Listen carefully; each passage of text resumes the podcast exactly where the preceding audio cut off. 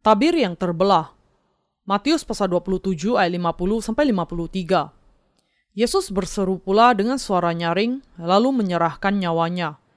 Dan lihatlah, tabir bait suci terbelah dua dari atas sampai ke bawah dan terjadilah gempa bumi dan bukit-bukit batu terbelah dan kuburan-kuburan terbuka dan banyak orang kudus yang telah meninggal bangkit. Dan sesudah kebangkitan Yesus, mereka pun keluar dari kubur, lalu masuk ke kota kudus dan menampakkan diri kepada banyak orang. Tempat Maha Kudus adalah tempat di mana Allah berdiam, dan hanya imam besar yang bisa masuk ke tempat Maha Kudus sekali setahun pada hari raya pendamaian membawa darah kambing korban untuk pengampunan dosa-dosa bangsa Israel. Ia melakukannya karena tempat Maha Kudus di kemah suci, rumah Allah adalah tempat yang kudus di mana dia tidak boleh masuk kecuali membawa darah korban yang ke atas kepalanya ia sudah menumpangkan tangannya untuk menghapuskan segala kelemahan orang berdosa. Dengan kata lain, bahkan imam besar tidak bisa menghindar dari penghukuman Allah kecuali kalau dia menerima pengampunan dosa-dosanya dengan memberikan korban sebelum masuk ke hadiratnya. Kapankah tabir di bait suci itu terbelah? Hal itu terbelah ketika Yesus mencurahkan darahnya dan mati di kayu salib. Mengapa ia harus mencurahkan darahnya di kayu salib dan mati? Karena Yesus anak Allah datang ke bumi ini dalam rupa manusia sudah menanggung semua kelemahan orang berdosa dengan dibaptiskan oleh Yohanes di sungai Yordan. Karena Yesus telah menanggung segala dosa dunia melalui baptisannya, Yesus bisa mengakhiri semua penghukuman atas dosa dunia hanya kalau ia mencurahkan darahnya di atas kayu salib dan mati. Inilah sebabnya tabir yang memisahkan antara tempat maha kudus dengan tempat kudus di bait Allah terbelah dari atas ke bawah. Ini berarti bahwa tembok dosa yang sudah memisahkan Allah dari manusia roboh sekaligus. Dengan kata lain, melalui baptisan yang diterima Yesus dan darah yang dicurahkannya di atas kayu salib, ia sudah membuat segala dosa lenyap. Dengan baptisan dan darah Yesus Kristus, Allah Bapa sudah menghapuskan segala dosa kita sekali untuk selamanya dan membuka jalan ke surga sehingga setiap orang sekarang bisa masuk ke surga dengan percaya kepada baptisan dan curahan darah Yesus ini. Ketika Yesus mati di kayu salib, kegelapan turun di tempat dia berada untuk tiga jam. Sesudah memikul segala dosa dunia melalui baptisannya di sungai Yordan, Yesus ketika disalibkan dan mendekati kematiannya berseru, Eli, Eli, lama sabat tani, yang berarti, Alaku, Alaku, mengapa engkau meninggalkan aku? Matius pasal 27 ayat 46.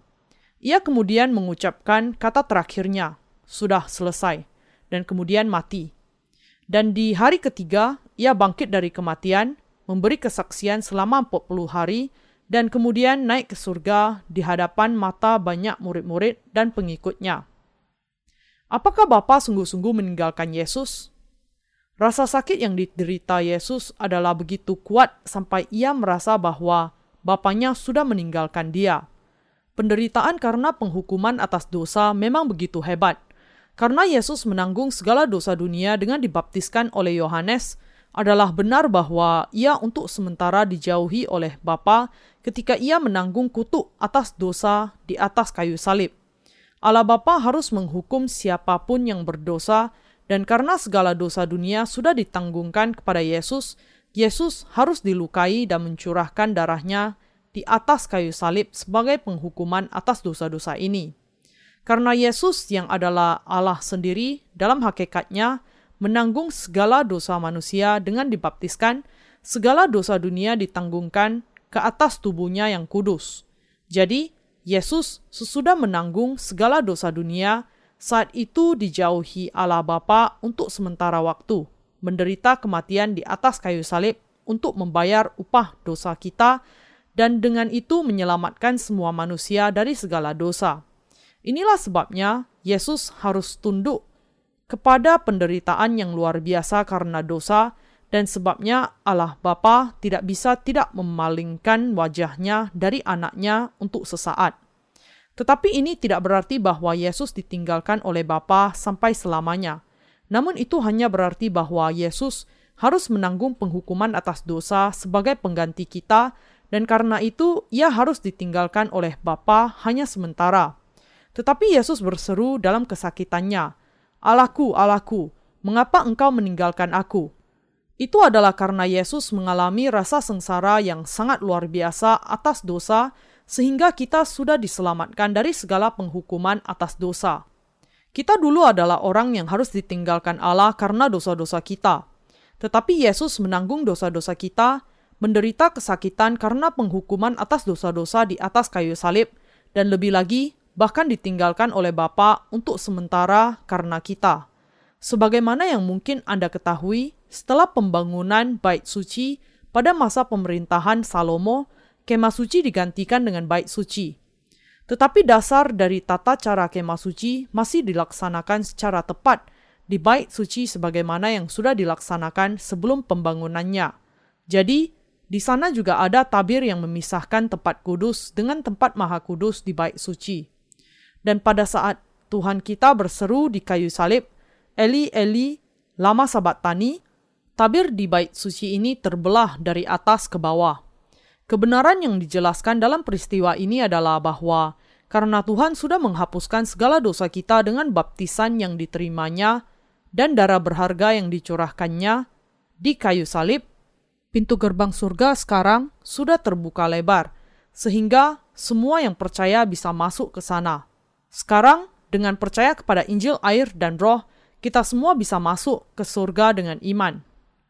Melalui pernyataan dari tata cara kemah suci, orang-orang di masa perjanjian lama juga percaya kepada Yesus yang akan datang sebagai Mesias, dan karena itu mereka juga ditebus dari segala dosa mereka dan menjadi anak-anak Allah.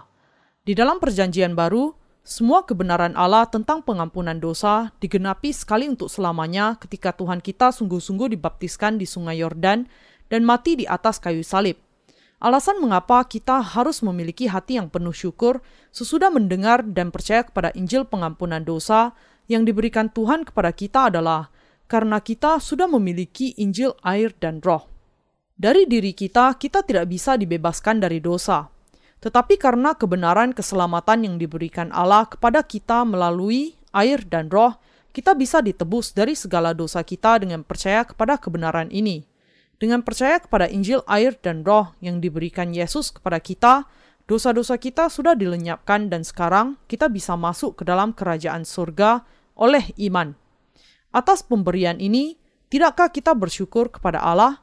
Kita hanya bisa bersyukur kepadanya karena sekarang kita mengerti bahwa pintu gerbang surga sudah diruntuhkan dari atas ke bawah pada saat Tuhan mati.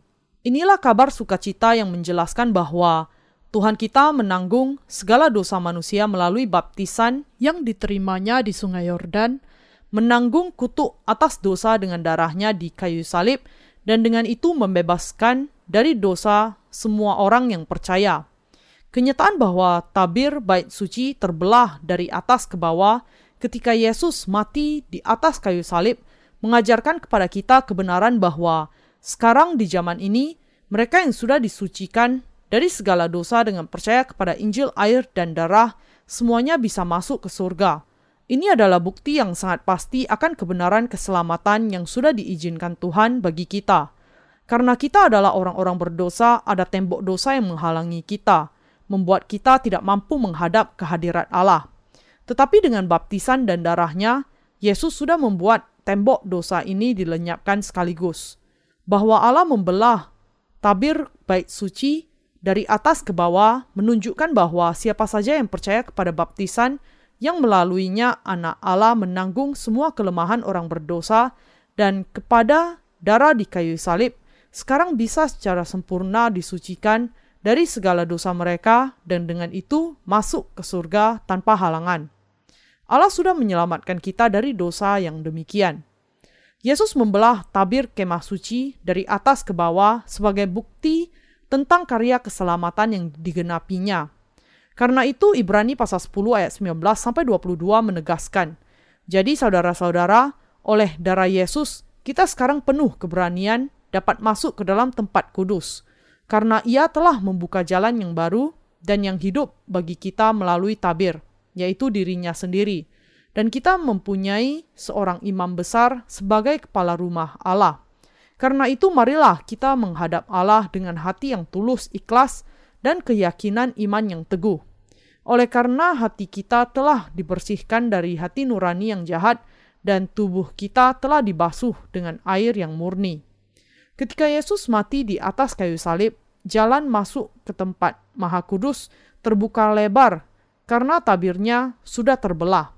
Dan pintu yang terbuka pada tempat Maha Kudus ini adalah firman Allah atas Injil yang membuka jalan yang baru dan yang hidup ke surga. Di sini Alkitab menjelaskan kepada kita sekali lagi bahwa segala dosa di dalam hati dan tubuh kita dihapuskan melalui baptisannya, air yang murni dan darahnya. Dan dengan itu kita bisa dibasuhkan oleh jaminan iman yang penuh akan keselamatan yang sempurna darinya. Untuk ini, saya memberikan segala syukur saya kepada Allah – kita tidak bisa masuk surga, tidak peduli sampai berapa kali kita berusaha. Tetapi bagi orang-orang yang seperti kita, Yesus sudah menyelamatkan kita dari segala dosa kita dengan karya kebenaran, baptisan, dan darahnya di atas kayu salib, dan ia sudah membuka lebar pintu gerbang surga. Semuanya hanya agar mereka yang percaya kepada Injil, air, dan roh bisa masuk ke surga. Sekarang, sudah bisa bagi kita untuk dibasuh dari segala dosa kita dan masuk surga dengan iman yang percaya kepada Injil, air, dan Roh. Karena Tuhan sudah membuka pintu gerbang surga bagi kita dengan dibaptiskan dan disalibkan, sekarang kita bisa membasuhkan dosa-dosa kita dan masuk surga dengan percaya kepada kebenaran ini. Bagaimana mungkin kemudian kita tidak bersyukur kepada Allah?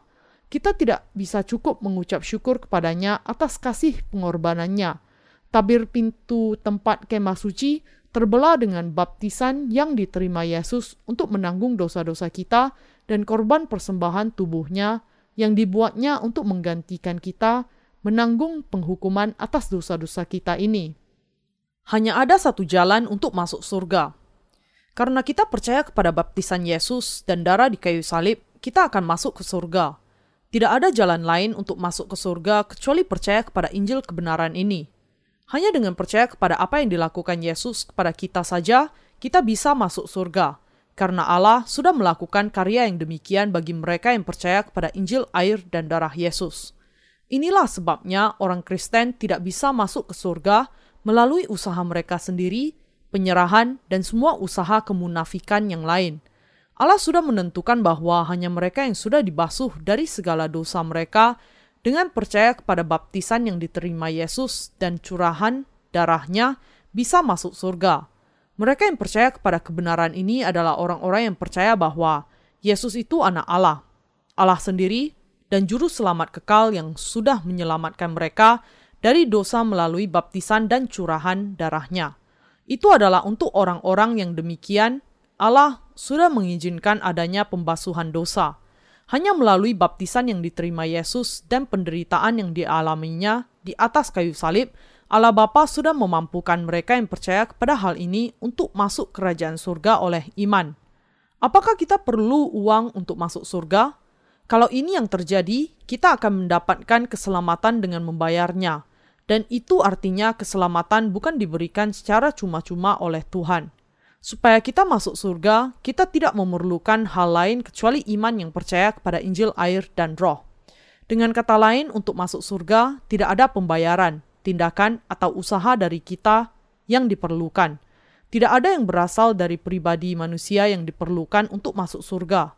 Supaya kita memenuhi syarat untuk masuk surga, Allah tidak menuntut upaya, tindakan, kehendak, ganti rugi, atau kebaikan apa pun dari pihak kita.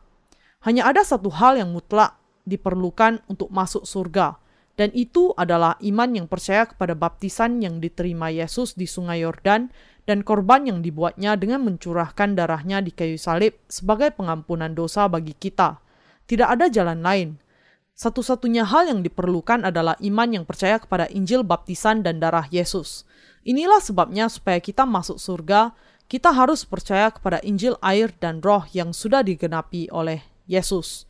Yesus, Tuhan yang penuh kasih, sudah menggenapi keselamatan yang sempurna bagi kita melalui Injil air dan roh. Karena Yesus sudah melengkapkan keselamatan pengampunan dosa, Kalau saja orang berdosa percaya kepada Injil ini dengan segenap hati, mereka bisa diselamatkan dari segala dosa mereka. Tuhan kita sudah menebus segala dosa kita, baik kita yang memiliki dosa sedikit atau dosa yang banyak, dan Dia sudah memampukan setiap orang untuk masuk surga hanya dengan iman saja. Bahwa Yesus sudah membuka pintu gerbang surga supaya orang berdosa bisa masuk dengan percaya kepada Injil air dan roh adalah anugerah keselamatan yang sungguh-sungguh khusus. Tuhan sudah dibaptiskan untuk menanggung segala dosa dan mati di kayu salib menggantikan saya. Ia sudah membasuhkan dosa-dosa saya dan membuka pintu surga untuk saya. Ia begitu mengasihi saya sehingga ia dibaptiskan, mencurahkan darahnya, dan menggenapi pengampunan dosa saya seperti ini. Dengan cara ini, ketika kemudian Anda percaya kepada kebenaran keselamatan ini, Anda akan masuk surga dengan iman ini. Bagi manusia untuk percaya kepada Yesus sebagai juru selamat itu tidak sulit, tetapi hal itu bahkan agak mudah, karena yang harus mereka lakukan hanyalah menerima di dalam hati mereka kenyataan yang sudah digenapkan yang diterima Yesus ketika ia datang ke bumi ini dan percaya kepada mereka karena Yesus sudah menghapuskan segala dosa kita dan membebaskan kita dari mereka melalui baptisannya di Sungai Yordan yang diterimanya dari Yohanes Pembaptis dan melalui darah yang dicurahkannya di atas kayu salib dan melalui roh ketika kita percaya kepada Yesus ini di dalam hati kita, kita akan semua diselamatkan. Kamu akan mengetahui kebenaran dan kebenaran itu akan memerdekakan kamu. Yohanes pasal 8 ayat 32 baik dosa kita besar atau kecil, dengan dibaptiskan dan mencurahkan darahnya, Yesus sudah membuat semuanya dilenyapkan.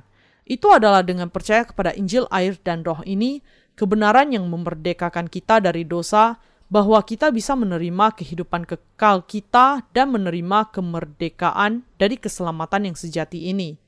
Dengan menggenapi Injil air dan roh, Tuhan kita sudah membuka lebar-lebar pintu surga. Tuhan kita datang ke bumi ini, dibaptiskan, mati di atas kayu salib, dan bangkit kembali dari kematian pada hari yang ketiga.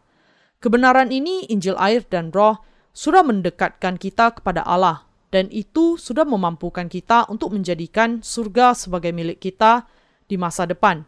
Sekarang, kalau Anda mau masuk surga dan juga diselamatkan dari segala dosa dan menjadi anak-anak Allah, Anda kemudian harus menerima pengampunan dosa Anda dengan percaya kepada baptisan dan darah Yesus di kayu salib. Itu adalah dengan iman ini yang akan memampukan Anda untuk menerima pengampunan dosa dan membawa Anda masuk ke dalam pintu gerbang surga.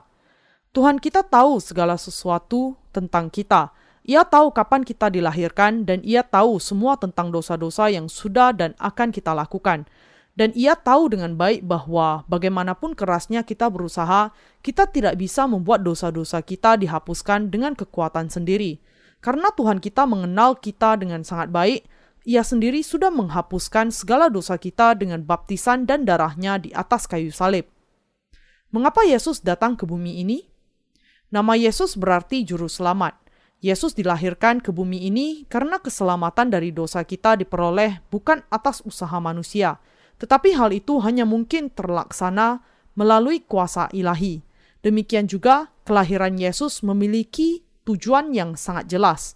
Inilah sebabnya untuk menyelamatkan manusia dari segala dosa, Yesus dilahirkan di atas bumi ini melalui tubuh seorang wanita.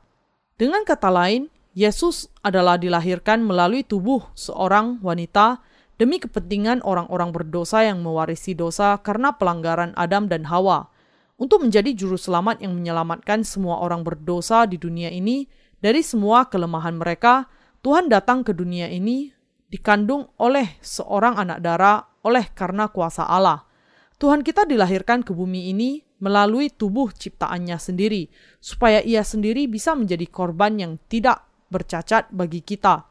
Dan ketika waktunya tiba, langkah demi langkah, ia melanjutkan dengan rencananya untuk membawa keselamatan bagi kita.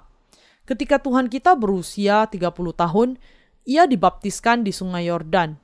Untuk mencapai tujuan dari kelahirannya di atas bumi ini, Yesus harus menerima segala dosa dunia dengan dibaptiskan dan karena itu semuanya adalah untuk menggenapi tugas ini bahwa ia dibaptiskan oleh Yohanes. Matius pasal 3 ayat 13 sampai 17. Ketika tiga tahun sudah berlalu dari saat Yesus menerima segala dosa dunia melalui baptisannya, dia disalibkan. Itu adalah karena Tuhan kita sudah disalibkan dan menanggung atas dosa-dosa dunia sehingga ia bisa menjadi pengganti menanggung penghukuman atas dosa-dosa kita. Melalui baptisan yang diberikan oleh Yohanes Pembaptis dan darahnya di atas kayu salib, Tuhan sudah menjadikan segala dosa dilenyapkan, dan Ia dengan itu sudah memampukan orang percaya untuk diselamatkan dari dosa-dosa mereka. Tidak peduli dengan ketidaktahuan yang orang temukan di dalam dirinya, atau di dalam kelemahan apa mereka terjebak, atau orang berdosa macam apa mereka saat ini, Allah sudah memampukan kita orang-orang percaya kepada Injil air dan roh supaya bisa masuk surga, kerajaan Allah itu adalah untuk membayar upah dosa sehingga Yesus dibaptiskan di sungai Yordan dan mencurahkan darahnya di atas kayu salib. Karena keselamatan yang digenapi Yesus dengan membayar upah dosa-dosa kita dan mengorbankan dirinya, orang-orang yang percaya sekarang bisa dibasuhkan dari dosa-dosa kita hanya dengan iman kita kepada Injil air dan roh. Inilah kebenaran yang mendasar di dalam kekristenan dan inti dari pengampunan dosa. Tuhan datang ke dunia ini untuk menjadi juru selamat dari semua orang berdosa di dunia ini. Dan Tuhan sudah sungguh-sungguh menyelamatkan kita dari dosa. Tuhan kita sudah memampukan semua orang berdosa, tidak peduli siapa mereka, untuk masuk surga dengan percaya di dalam karyanya. Inilah kasih Tuhan. Itu adalah karena Tuhan sangat mengasihi kita sehingga ia dibaptiskan dan mencurahkan darahnya untuk menyelamatkan kita untuk menyelamatkan kita dari dosa yang begitu dikasihinya seperti anggota tubuhnya sendiri, Tuhan kita menggenapi keselamatan dengan dibaptiskan dan mencurahkan darahnya. Kita dahulu adalah orang-orang berdosa yang akan senantiasa melakukan dosa sampai kita mati. Karena tersiksa oleh dosa-dosa kita, kita senantiasa menjauh dari Allah. Untuk menyelamatkan orang-orang seperti kita, Tuhan sudah menggenapkan karya keselamatan yang memampukan kita untuk menjadi satu dengan Dia. Tuhan kita sudah menyelamatkan kita yang dulu orang-orang berdosa dengan kasih Allah. Untuk menyelamatkan kita orang-orang berdosa dari kelemahan kita, ia sudah menggenapkan kebenaran dan kasih Allah dengan menerima baptisan dan curahan darahnya. Kita yang percaya kepada Injil ini sangat bersyukur untuk apa yang Tuhan kerjakan bagi kita, sehingga kata-kata saja tidak cukup untuk menyatakan syukur ketika saya bertelut di hadapannya. Kebenaran pengampunan dosa yang Tuhan sudah berikan kepada kita adalah kasih yang begitu terhormat dan mutlak sehingga tidak ada kata-kata dari akal budi, tidak ada kata-kata yang manis yang akan bisa menjelaskannya. Lebih dari 2000 tahun yang lalu, belum ada di antara kita yang sudah lahir pada waktu itu. Itu adalah sekitar 2000 tahun yang lalu bahwa tabir bait suci duniawi dan bait suci surgawi di kerajaan Allah terbuka. Kita bahkan belum ada di dalam kandungan ibu kita saat itu. Tetapi Tuhan kita sudah tahu semua tentang diri kita. Ia tahu bahwa Anda akan dilahirkan dan bahwa Anda akan menjalani seluruh kehidupan Anda seturut dengan jalan yang sangat unik bagi Anda sendiri. Dan Tuhan sudah mengasihi saya. Bukan hanya saya, tetapi Ia sudah mengasihi Anda dan semua orang dengan cara yang sama Tuhan sudah sangat mengasihi kita sehingga ia memampukan semua orang berdosa masuk surga dengan percaya di dalam Injil, air, darah, dan roh yang sudah digenapi oleh Yesus bagi kita. Melalui air dan roh, baptisan Yesus dan curahan darahnya di kayu salib, Yesus sudah menggenapkan keselamatan dari dosa kita. Bahwa tabir bait suci terbelah dari atas ke bawah adalah sebuah peristiwa yang sungguh-sungguh mengherankan – Bagaimana mungkin tabir tempat maha kudus bisa terbelah hanya karena Yesus mati di atas kayu salib? Tabir ini bentuknya seperti karpet di zaman sekarang. Ia terbuat dari kain yang tebal dan sangat kuat. Di Palestina, bahkan sampai saat ini, kita masih bisa menemukan tabir yang tebal yang bentuknya seperti karpet. Semuanya ditenun dengan sangat kuat sampai dibutuhkan empat ekor kuda yang kuat yang diikatkan ke arah yang berbeda kalau mau membelahnya. Bagaimana kuatnya seekor kuda? Tetapi tabir itu begitu kuat sampai dibutuhkan empat ekor kuda untuk membelahnya dari atas ke bawah seperti ketika Yesus mati di atas kayu salib. Mengapa tabir itu terbelah? Ia terbelah karena Yesus sudah menghapuskan segala dosa yang ada di dalam hati manusia. Ia terbelah karena Yesus sudah menggenapkan semua karya kebenarannya dengan dibaptiskan dan disalibkan sampai mati. Dengan menerima segala dosa dunia melalui baptisannya dan menanggung kutuk di kayu salib, Yesus membuka jalan bagi mereka yang percaya untuk masuk surga. Semua yang Anda harus lakukan saat ini hanyalah percaya Tuhan sudah membuka pintu gerbang surga sehingga Anda semua bisa memasukinya hanya melalui percaya. Apakah baptisan Yesus dan darahnya penting bagi keselamatan kita? Hal itu adalah seturut dengan cara keselamatan yang direncanakan bahkan sebelum masa perjanjian lama bahwa tangan akan ditumpangkan ke atas kepala Yesus, sebuah upacara yang dilakukan hanya untuk korban persembahan – karena ini adalah hukum keselamatan yang ditetapkan oleh Allah bagi korban persembahan untuk menerima segala dosa dengan penumpangan tangan dan kemudian mati, Yesus dengan datang sebagai korban persembahan kita untuk menyelamatkan kita sampai selamanya bisa menghapuskan segala dosa kita hanya dengan menerima baptisannya sebuah bentuk dari penumpangan tangan.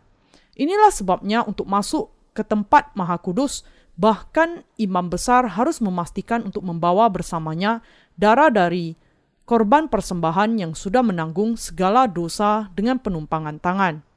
Mengapa kemudian imam besar harus masuk ke tempat ini dengan membawa darah? Karena memang nyawa makhluk hidup itu ada di dalam darahnya. Allah sudah memberikannya kepada imam besar untuk menjadikannya pendamaian bagi jiwanya sebelum ia menghadap kehadiratnya. Imamat pasal 17 ayat 11. Semua manusia harus mati karena dosa-dosa mereka, tetapi karena Yesus menanggung segala dosa manusia dengan dibaptiskan di sungai Yordan, segala dosa ditanggungkan kepada Yesus melalui baptisannya dan menanggung semuanya, Yesus adalah disalibkan dan dengan itu menyelamatkan kita dengan darah yang dicurahkannya, dengan hidupnya sendiri. Ini menjelaskan kepada kita bahwa ketika orang berdosa menghadap kehadirat Allah, mereka harus memastikan bahwa mereka membawa beserta mereka iman yang percaya kepada air dan darah. Hanya ketika kita dengan sepenuh hati percaya kepada air baptisan Yesus dan darahnya yang dicurahkan, maka mereka bisa lepas dari penghukuman atas dosa-dosa kita. Sekarang, Yesus sudah membasuhkan segala dosa sehingga tidak seorang pun yang harus menaikkan doa-doa pertobatan atau berpuasa atau memberikan persembahan untuk membeli pengampunan dosa. Kita tidak harus menaikkan doa pertobatan dan juga tidak harus dihukum atas dosa-dosa kita karena Yesus sudah memberikan korban penghapus dosa dan menanggung penghukuman. Semua yang harus kita lakukan hanyalah percaya di dalam hati kita kepada keselamatan yang dinyatakan di dalam kain biru dan kain ungu dan kain kirmizi. Semua yang harus dilakukan semua orang adalah percaya saja kepada baptisan yang diterima Yesus sebagai kain biru yang dipakai di dalam kemah suci di Perjanjian Lama, dan untuk percaya kepada darah yang dicurahkan Yesus di atas kayu salib sebagai kain kirmizi, dan kebenaran bahwa Yesus adalah Raja di dalam hakikat dasarnya adalah dinyatakan dalam kain ungu di pintu kemah suci. Dengan demikian, kalau kita dibasuh dari segala dosa kita dengan percaya kepada pengampunan dosa yang dinyatakan dalam kain biru dan kain ungu dan kain kirmizi, dan percaya bahwa semua kutuk kita sudah diakhiri, maka kita semua akan bisa saat ini juga masuk ke dalam kerajaan surga. Injil ini adalah Injil air dan roh itu sendiri. Mengapa tabir bait suci terbelah ketika Yesus mati di atas kayu salib? Mari kita perhatikan sekali lagi. Kain biru dan kain ungu dan kain kirmizi yang dinyatakan di masa perjanjian lama adalah Injil yang membawa berkat-berkat menerima pengampunan dosa dan masuk ke dalam kerajaan surga bagi siapa saja yang percaya. Inilah sebabnya tabir itu terbelah ketika Yesus sesudah dibaptiskan mati di atas kayu salib. Bagi mereka yang percaya kepada Yesus, ini adalah kebenaran air dan roh yang diberikan oleh Allah sendiri. Ah, inilah sebabnya Yesus dibaptiskan oleh Yohanes menggantikan saya sehingga ia mencurahkan darahnya dan mati di atas kayu salib, dan dengan itu membayar upah maut, upah dosa. Ketika mati di kayu salib, Yesus mengatakan, "Sudah selesai."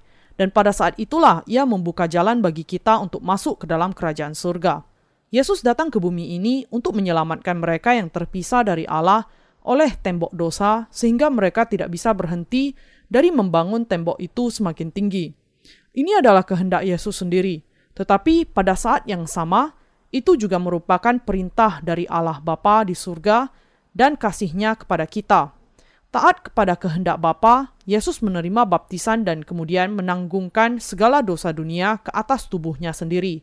Itu adalah karena Yesus memikul segala dosa dunia melalui baptisannya sehingga ia naik ke kayu salib, disalibkan, mencurahkan darahnya, dan mati, bangkit dari kematian pada hari yang ketiga, dan dengan itu menggenapi karya keselamatan darinya.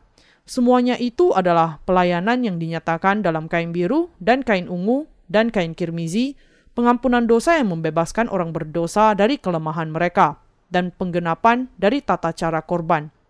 Itu adalah karena Yesus menggenapi keselamatan dengan pelayanannya sehingga pintu surga yang tidak bisa dimasuki orang sampai saat itu sudah terbuka. Ini menunjukkan bahwa pintu keselamatan tidak lagi terbuka melalui penumpangan tangan dan darah binatang yang dipakai untuk korban persembahan di dalam Perjanjian Lama, tetapi sekarang terbuka dengan iman yang percaya kepada baptisan yang diterima Yesus dan darah yang dicurahkannya di atas kayu salib. Bahwa tabir itu terbelah menyatakan sudah genapnya keselamatan, bahwa Allah sekarang sudah memampukan semua orang yang memahami dan sungguh-sungguh percaya kepada Injil air dan roh yang dipenuhi oleh Tuhan untuk masuk surga. Inilah sebabnya tabir bait suci harus dibelah menjadi dua. Anda harus masuk ke dalam kerajaan surga dengan iman yang percaya kepada baptisan Yesus dan darah di atas kayu salib.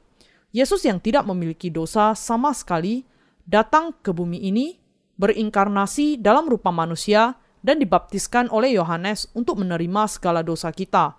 Matius pasal 3 ayat 15. Lebih lagi, Tuhan kita menyerahkan hidupnya sebagai pembayaran bagi dosa-dosa kita dan sudah menjadi korban pendamaian yang harus kita bawa ketika kita menghadap kehadiran Allah.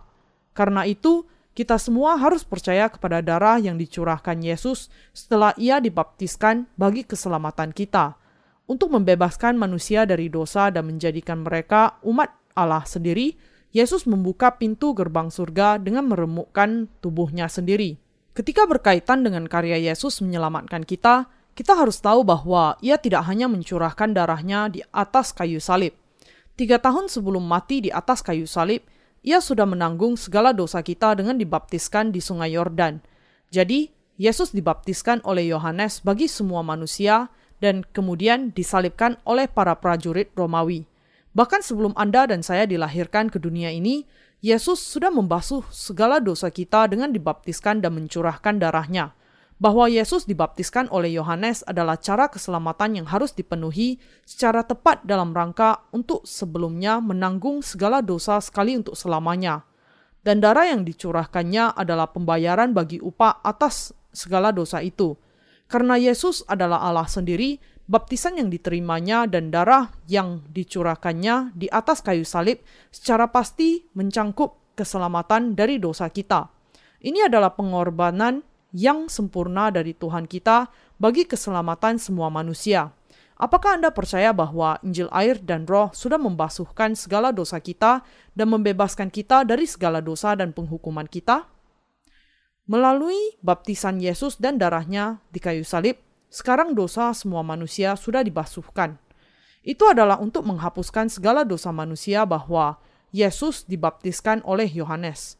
Kalau kita melihat pelayanan Yesus dengan meninggalkan baptisan Yesus ini dari pelayanan umumnya, maka keselamatan manusia yang sudah direncanakan di dalam Yesus Kristus, bahkan sebelum dasar bumi diletakkan, akan menjadi sekedar dusta.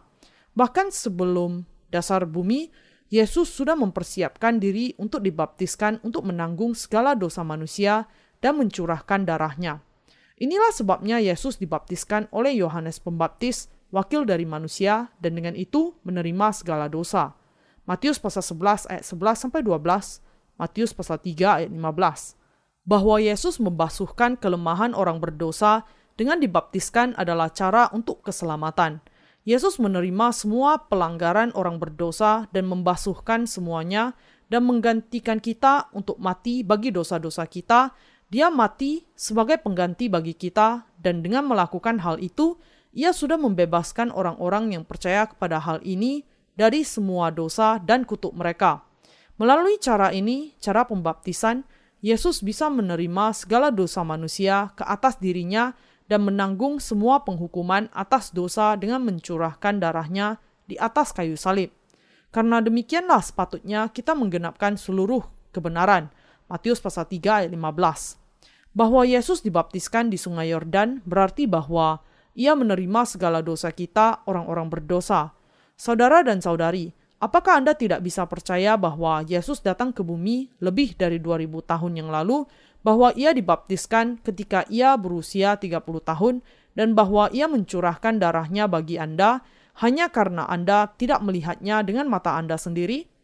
Tetapi karena mengerti tentang kelemahan kita, Allah sudah merencanakan keselamatan kita dengan air dan darah bahkan sebelum dasar dunia. Dan dengan mengutus Yesus Kristus dan Yohanes Pembaptis ke bumi ini, sesuai dengan rencana ini, ia sudah memenuhi keselamatan bagi kita semua. Untuk memampukan kita memahami dan mengerti kebenaran ini, Allah membuat para hambanya menuliskan firman-Nya. Melalui firman-Nya yang tertulis, Allah sudah menyatakan segala sesuatu tentang rencana keselamatan itu dan penggenapannya kepada semua manusia. Ia sekarang memampukan semua orang untuk memahami melalui firman Allah yang tertulis akan kebenaran bahwa Yesus dibaptiskan oleh Yohanes di Sungai Yordan untuk menanggung segala dosa kita. Kita semua harus percaya kepada baptisan yang diterima Yesus dan darah yang dicurahkannya di atas kayu salib sebagai keselamatan kita sendiri. Meskipun kita tidak pernah melihatnya dengan mata jasmani kita, kita harus percaya di dalam hati kita. Iman yang sejati datang kepada kita ketika iman itu didasarkan kepada firman-Nya. Tuhan mengatakan kepada Thomas, Berbahagialah mereka yang tidak melihat namun percaya. Yohanes pasal 20 ayat 29. Yesus sudah menyelamatkan Anda dan saya dengan baptisan yang diterimanya dan darah yang dicurahkannya. Allah sudah memampukan siapa pun yang percaya kepada hal ini untuk masuk surga. Inilah sebabnya Allah membelah tabir bait suci ketika Yesus mati di atas kayu salib. Yesus merobohkan tembok dosa yang memisahkan antara manusia dengan Allah. Yang dilakukan Yesus lebih dari cukup untuk merobohkan semua tembok dosa. Ia sudah menjadikannya mungkin bagi semua manusia untuk masuk surga sama sekali tanpa halangan hanya dengan percaya kepada Injil, air, dan roh di dalam hati. Saya bersyukur kepada Tuhan yang memberikan kebenaran ini kepada kita, sehingga kita semua bisa sungguh-sungguh masuk surga hanya dengan percaya di dalam hati kita. Betapa luar biasanya peristiwa ini bahwa Yesus dilahirkan di bumi ini dalam tubuh makhluk hina untuk menyelamatkan orang-orang berdosa. Ini merupakan peristiwa yang luar biasa. Bahkan kalau dibandingkan dengan peristiwa penciptaan dunia ini, sangat wajar bahwa Tuhan, pencipta atas segala sesuatu, pastilah menciptakan makhluknya. Tetapi bahwa sang pencipta itu menjadi seperti makhluknya, menanggung segala dosa dunia dengan dibaptiskan dan disalibkan, tidak lain merupakan sebuah peristiwa keselamatan yang luar biasa. Bagaimana mungkin sang pencipta sendiri bisa menjadi seperti salah satu makhluknya? Tetapi Yesus Allah sendiri merendahkan dirinya sampai ia dibaptiskan oleh Yohanes Pembaptis, wakil manusia di Sungai Yordan. Betapa luar biasa peristiwa ini, bukan? Tetapi ini bukan akhir dari segalanya, karena Yesus merendahkan dirinya begitu rupa, taat bahkan sampai kematiannya, menahan penderitaan yang tidak terhitung di atas kayu salib, mencurahkan darahnya dan mati. Semua itu tidak bisa lain kecuali karena kasih Allah, karunia-Nya, dan anugerahnya yang hebat. Segala dosa manusia sepenuhnya dihapuskan sekali untuk selamanya dengan baptisan Tuhan dan darahnya di kayu salib. Dan sesudah membelah tabir bait suci, Yesus bangkit kembali dari kematian pada hari yang ketiga. Dan sekarang ia mau bertemu di dalam kebenaran dengan semua mereka yang percaya kepada kebenaran ini. Seperti ini karya Tuhan yang sudah menyelamatkan orang berdosa merupakan peristiwa yang bahkan lebih besar dibandingkan dengan karya penciptaannya ketika ia menciptakan alam semesta beserta semua isinya. Kelahiran Yesus, baptisannya, kematiannya di atas kayu salib, kebangkitannya, kenaikan dan kedatangannya kembali dan bahwa Ia sudah menjadikan kita anak-anaknya adalah karya kasih Allah. Tuhan kita sudah menyelamatkan Anda dan saya dari segala dosa. Tuhan kita sudah membebaskan Anda dan saya sekaligus dari segala dosa dunia melalui Injil air dan roh. Kita dengan itu bisa menjadi orang benar oleh iman dan bersyukur kepada Allah. Allah sudah mencurahkan berkat keselamatan darinya sampai kepada kegenapannya. Apakah Anda percaya? Saudara dan saudari, Anda dan saya dahulu adalah orang-orang yang tidak bisa tidak dibuang ke neraka. Kita dahulu adalah orang-orang yang tidak bisa tidak dibinasakan karena dosa-dosa dan menjalani hidup kita dalam kesedihan. Tetapi Tuhan sudah menyelamatkan kita dengan keselamatan yang sudah direncanakannya bahkan sebelum dasar dunia. Kita tidak memiliki pilihan lain kecuali menghidupi kehidupan kita dengan duduk di tengah dosa kita, meratap, menyesal, dan mengutuk nasib kita. Tetapi untuk memampukan orang-orang yang demikian untuk masuk ke dalam kerajaan surga, Tuhan sudah menyelamatkan kita dari segala dosa kita. Tuhan kita dengan demikian menjadi Tuhan keselamatan kita. Yesus sudah memberikan kepada kita Injil air dan roh, dan ia telah juga menjadi jaminan bagi pengampunan dosa kita. Yesus sendiri telah menjadi Tuhan atas keselamatan. Yesus menanggung segala dosa dunia menggantikan kita. Mati menjadi pengganti kita dan dengan itu sudah menjadi juru selamat kita yang sempurna. Apakah Anda percaya kepada baptisan yang diterima Yesus dan darah yang dicurahkannya? Pembebasan kita dari dosa digenapi dengan percaya kepada baptisan yang diterima Yesus dan darah di kayu salib. Bagi orang berdosa supaya bisa diselamatkan dengan percaya kepada Yesus sebagai juru selamat, mereka harus memastikan untuk sungguh-sungguh memperhatikan baptisan dan kayu salibnya dengan tepat. Dan mereka harus percaya bahwa hanya dengan kesatuan keduanya bahwa keselamatan yang sempurna bisa dipenuhi. Tetapi entah karena alasan apa, apakah Anda tidak percaya bahwa Yesus sudah dibaptiskan dan mati di kayu salib? Dan apakah Anda tidak sedang mengabaikan baptisan yang diterima Yesus dari Yohanes dan kematiannya di atas kayu salib? Apakah Anda tidak mengabaikan baptisan yang diterima Yesus dari Yohanes dan menolak untuk mempercayainya?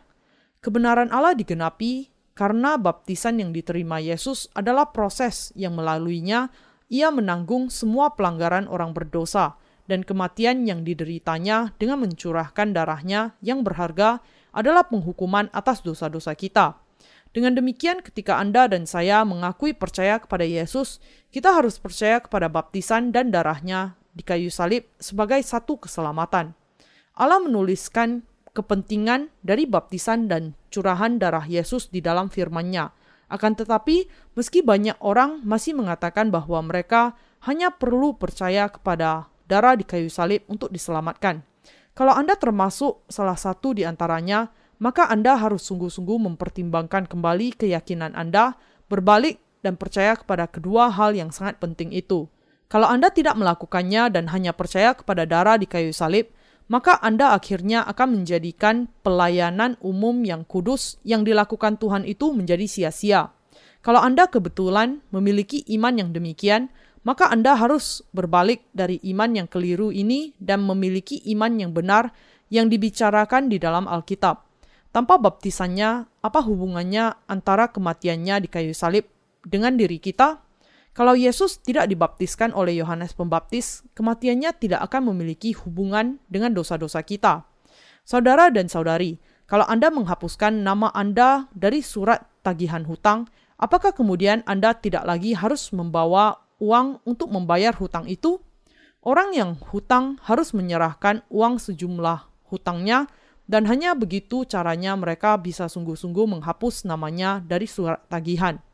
Demikian juga untuk membayar hutang dosa kita, Yesus menerima dosa-dosa dan pelanggaran kita melalui baptisannya dan kemudian menghapuskan semuanya melalui curahan darahnya.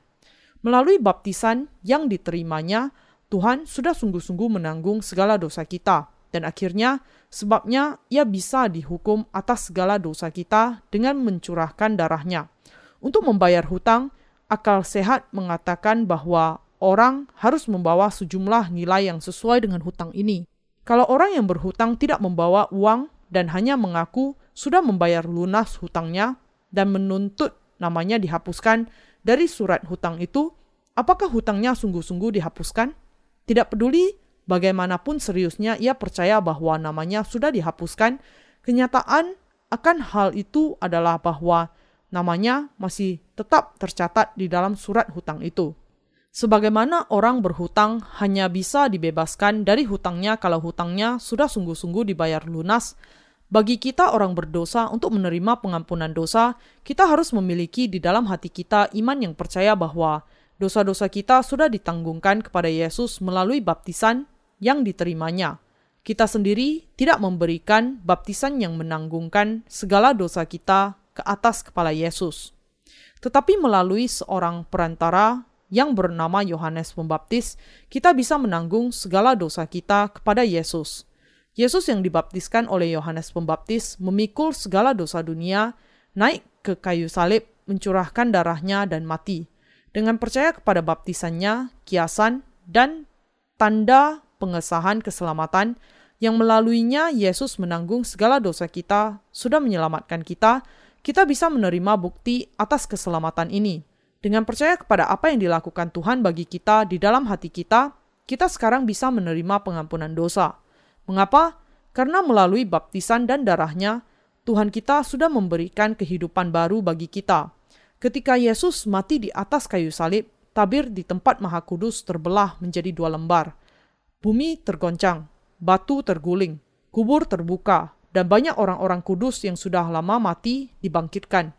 Melalui peristiwa ini, Allah menunjukkan bahwa Ia akan membangkitkan orang-orang yang percaya kepada firman-Nya bahwa Yesus akan datang dan menghapuskan segala dosa manusia.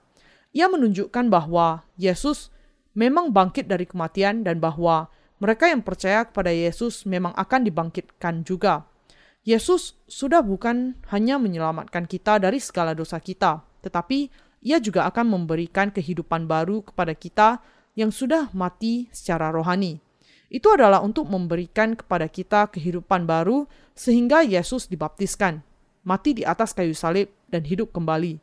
Allah sudah memampukan kita untuk masuk ke kota kudusnya dan hidup di sana selamanya. Saya sungguh-sungguh memberikan syukur saya kepadanya dengan iman saya. Tempat untuk mereka yang sudah menerima pengampunan dosa adalah surga. Jadi percayalah bahwa mereka yang sudah menerima pengampunan dosa di atas bumi ini akan masuk surga dan hidup di sana. Surga menjadi milik mereka yang sudah menerima pengampunan dosa. Percaya kepada Injil, air, dan roh, dan dilahirkan kembali adalah dua hal yang tidak terpisahkan, tetapi mereka adalah keduanya sama. Kalau seseorang percaya kepada Injil, air, dan roh, kemudian orang ini dilahirkan kembali tepat pada saat ia menjadi percaya. Ketika orang berdosa menerima pengampunan dosa, mereka menjadi anak-anak Allah sendiri, dan kepada anak-anaknya Allah memberikan surga sebagai anugerah. Walaupun di dalam daging kita tidak melakukan apa pun dan hanya berharap kepada satu hal saja, iman kita yang percaya kepada Juru Selamat, Tuhan sudah memberikan kepada kita pengampunan dosa dan surga sebagai anugerahnya bagi kita. Kenyataan bahwa Tuhan kita datang ke bumi ini, dibaptiskan dan mencurahkan darahnya adalah benar. Ketika Yesus mati di atas kayu salib, ia sudah menanggung segala dosa dunia melalui baptisannya. Sebelum Yesus disalibkan, sesudah menerima baptisan dari Yohanes sebelumnya, ia sudah menanggung segala dosa dunia. Jadi adalah karena Yesus memikul segala dosa dunia dengan dibaptiskan, sehingga ia harus menanggung penghukuman karena hukum yang mengatakan bahwa upah dosa adalah maut. Agar Yesus bisa menyelamatkan manusia dari dosa, ia harus mati di atas kayu salib ketika ia memikul dosa-dosa dunia yang sudah ditanggungnya melalui baptisannya. Ketika Yesus disalibkan, orang-orang yang memakunya bukanlah orang-orang Yahudi, tetapi para tentara Romawi. Yesus disalibkan oleh tentara dari bangsa lain. Ketika mencurahkan darahnya untuk dosa-dosa kita, Yesus berseru, "Sudah selesai," dengan nafasnya yang terakhir. Pada saat itu juga, tabir bait suci terbelah dua dari atas ke bawah. Lebih lagi, Alkitab juga mengatakan bahwa bumi tergoncang batu terbelah, dan kubur terbuka. Dan banyak orang-orang kudus yang sudah mati dibangkitkan juga. Matius pasal 27 ayat 51 sampai 52. Ketika perwira pasukan Romawi melihat apa yang terjadi ketika Yesus mati di atas kayu salib, ia memberikan kesaksian. Sungguh, ia ini adalah anak Allah. Matius pasal 27 ayat 54. Allah sudah membuat mulut tentara orang bukan Yahudi itu untuk memberikan kesaksian. Yesus adalah memang anak Allah yang hidup. Sekarang orang yang harus memberikan kesaksian akan Injil yang sejati itu ke seluruh dunia tidak lain dari kita sendiri, orang-orang yang percaya kepada Injil air dan roh itu adalah melalui Injil air dan roh bahwa semua manusia diubahkan. Ketika manusia menerima pengampunan dosa dari Yesus, mereka diubahkan secara rohani tanpa harus berusaha. Karena roh kudus berdiam di dalam hati mereka, dan hati orang-orang benar yang dilahirkan kembali diperbaharui setiap hari. Karena di dalam gereja Allah, mereka bisa senantiasa mendengarkan Injil air dan roh. Mereka datang untuk mendengarkan firman, memuji Yesus, dan ketika mereka memuji, mereka mengalami bahwa syair dari pujian itu terpatri ke dalam hati mereka, dengan itu memperbaharui kehidupan mereka setiap hari. Orang-orang benar hatinya senantiasa diubahkan, dan mereka bisa merasakan perubahan yang sangat nyata di dalam kehidupan mereka. Dan dengan melihat perubahan kehidupan kita yang sudah menjadi orang-orang benar, orang-orang yang tidak percaya bisa bersaksi. Mereka sungguh-sungguh diselamatkan. Mereka sungguh-sungguh orang Kristen, umat Allah. Demikianlah pengampunan dosa kita bukanlah keselamatan yang dibuktikan hanya dengan kehidupan kita sendiri. Perwira pasukan dan tentara Romawi juga menyaksikan kebenaran ini, bahwa Yesus adalah anak Allah yang sudah menyelamatkan orang berdosa dari segala dosa dunia ketika ia disalibkan. Demikianlah Allah sendiri memberikan kesaksian bahwa Yesus sudah menyelamatkan kita dari segala dosa kita dengan air dan darah. Injil air dan roh yang membuat iblis sekalipun menyerah. Injil air dan roh adalah keselamatan yang atasnya bahkan iblis sekalipun menyerah. Ketika Yesus mengatakan sudah selesai pada saat kematiannya, iblis mungkin mengatakan, "Ah, ini mengerikan, tetapi tidak ada sesuatu pun yang bisa saya lakukan akan hal itu." Ia benar, tidak ada lagi dosa di dunia ini. Semua manusia sekarang sepenuhnya tidak memiliki dosa tanpa kecuali. Ini sangat menyedihkan hati saya, tetapi saya tidak bisa berbuat apa-apa. Dengan kata lain, iblis sendiri tidak bisa berbuat apa-apa selain mengakui keselamatan yang digenapi oleh Yesus. Tetapi ia masih tetap berusaha menghalangi manusia untuk menerima pengampunan dosa karena menghidupi kehidupan iman mereka. Bagi mereka yang percaya kepada Injil air dan roh dari Yesus adalah anak-anak Allah, mereka berusaha untuk hidup bagi dia. Tetapi bagi iblis, ini hanya berarti bahwa akan semakin sedikit hambanya yang diperbudak oleh dosa. Dan karena itu, ia berusaha menghalangi para hamba Allah untuk mengabarkan kebenaran ini ke seluruh dunia. Kalau orang-orang yang sudah menerima pengampunan dosa terus mengabarkan Injil air dan roh, maka akan ada semakin banyak manusia yang ditebus dari dosa. Inilah sebabnya iblis menancapkan giginya ke atas kelemahan manusia dan tidak mau melepaskannya, menghalangi mereka sehingga ada satu lagi orang yang akan ditarik dari mengikuti Yesus. Menggoda hati manusia dengan mengatakan kepada mereka, "Bunuh Yesus." Iblis membuat mereka menyalibkan dia sampai mati. Tetapi pada saat iblis berpikir bahwa semuanya sudah berakhir dengan cara itu, Yesus disalibkan dan mati, berseru dengan keras, "Sudah selesai." Iblis sangat terkejut.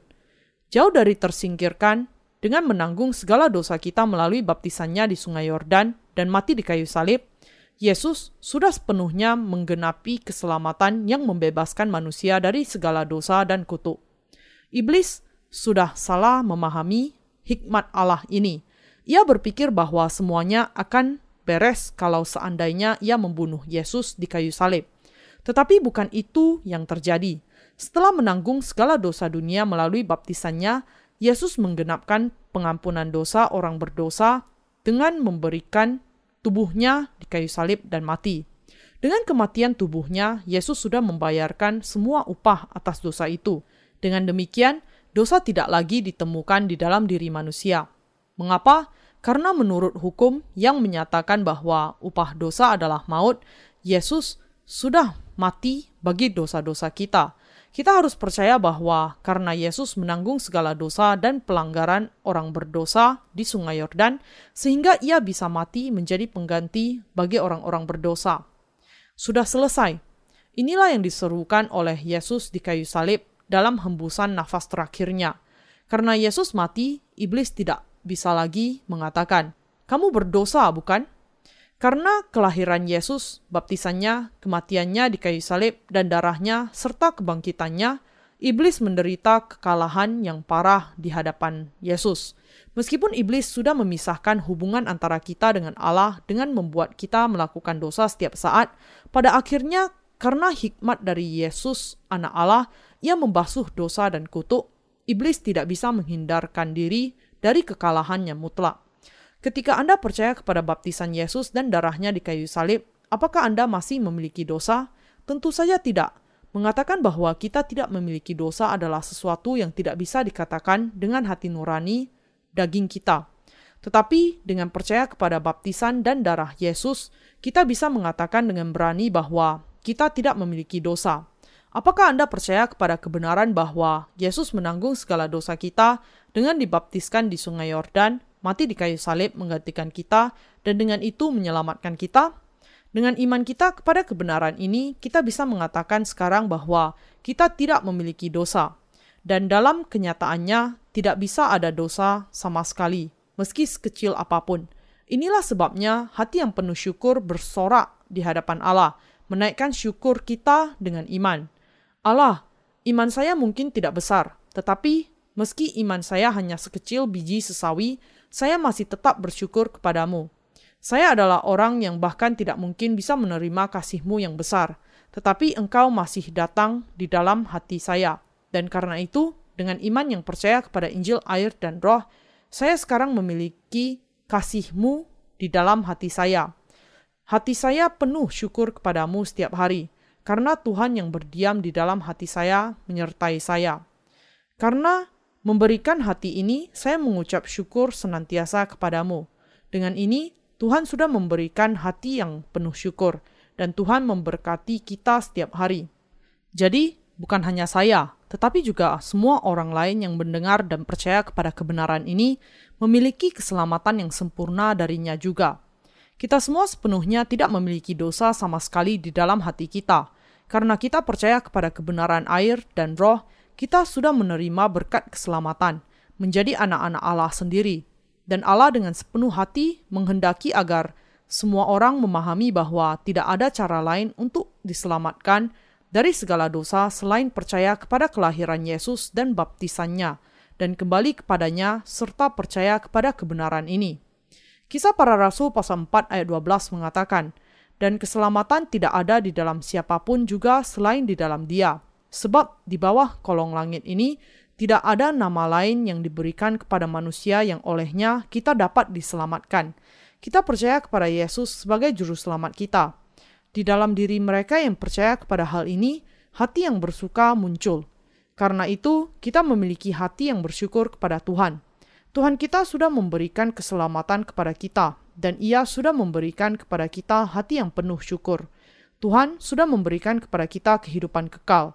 Kita tidak bisa tidak memuliakan Tuhan dengan ucapan syukur kita karena memberikan kepada kita semua berkat yang berlimpah itu. Bahkan meski iman kita hanya sebesar biji sesawi, kalau kita masih percaya kepada apa yang dilakukan Yesus di dalam hati kita, kita semua bisa diselamatkan. Saya mendorong Anda untuk memahami bahwa tidak ada yang lain yang bisa dilakukan untuk diselamatkan, kecuali percaya, memahami keselamatan yang diberikan Allah kepada kita secara cuma-cuma, dan percaya kepada hal itu. Adalah karena pengampunan dosa tidak bisa didapatkan melalui usaha kita, sehingga Allah atas kehendaknya sendiri menghapuskan segala dosa kita semua dan memberikan keselamatan kepada kita yang percaya. Sekarang yang tersisa untuk kita lakukan hanya menerima pengampunan dosa oleh iman kita. Ada pepatah Korea yang mengatakan demikian. Kalau kamu terlalu suka barang gratis, kamu akan menjadi botak. Dalam bahasa Inggris juga ada istilah. Tidak ada yang namanya makan siang gratis. Itu tentu saja benar, tidak ada yang terjadi yang gratis. Dan kita seakan-akan mengejek mereka yang mengharap adanya pemberian tanpa memberikan sesuatu sebagai balasan. Namun keselamatan dan masuk surga hanya diperoleh dengan percaya kepada Injil, air, dan roh, semuanya secara gratis. Kebotakan karena terlalu banyak menerima barang gratis mungkin tidak bagus dalam pandangan mata. Tetapi kebotakan karena menerima anugerah Allah adalah suatu berkat di hadapan Allah. Saya berdoa agar Anda akan menyadari bahwa Allah bersuka ketika melihat hati kita yang tidak berdosa, dan bahwa ketika melihat hal itu, Ia memeluk kita di tangannya. Kita adalah penerima anugerah Allah yang gratis, dan kita tidak bisa tidak mengucap syukur kepada Tuhan. Tuhan datang ke dunia ini, menerima baptisannya dengan air, mencurahkan darahnya di kayu salib, dan dengan itu sudah membuka pintu surga. Dengan membelah tabir tempat maha kudus dari atas ke bawah, ia memampukan semua manusia yang dilahirkan kembali dengan percaya kepada Injil air dan roh untuk masuk ke dalam kerajaan surga. Anda juga harus masuk surga dengan percaya kepada Injil air dan roh di dalam hati Anda. Saya bersyukur kepada Tuhan yang sudah dibaptiskan, mencurahkan darahnya, bangkit dari kematian, dan untuk anugerah yang dengannya membuka pintu pengampunan dosa bagi kita.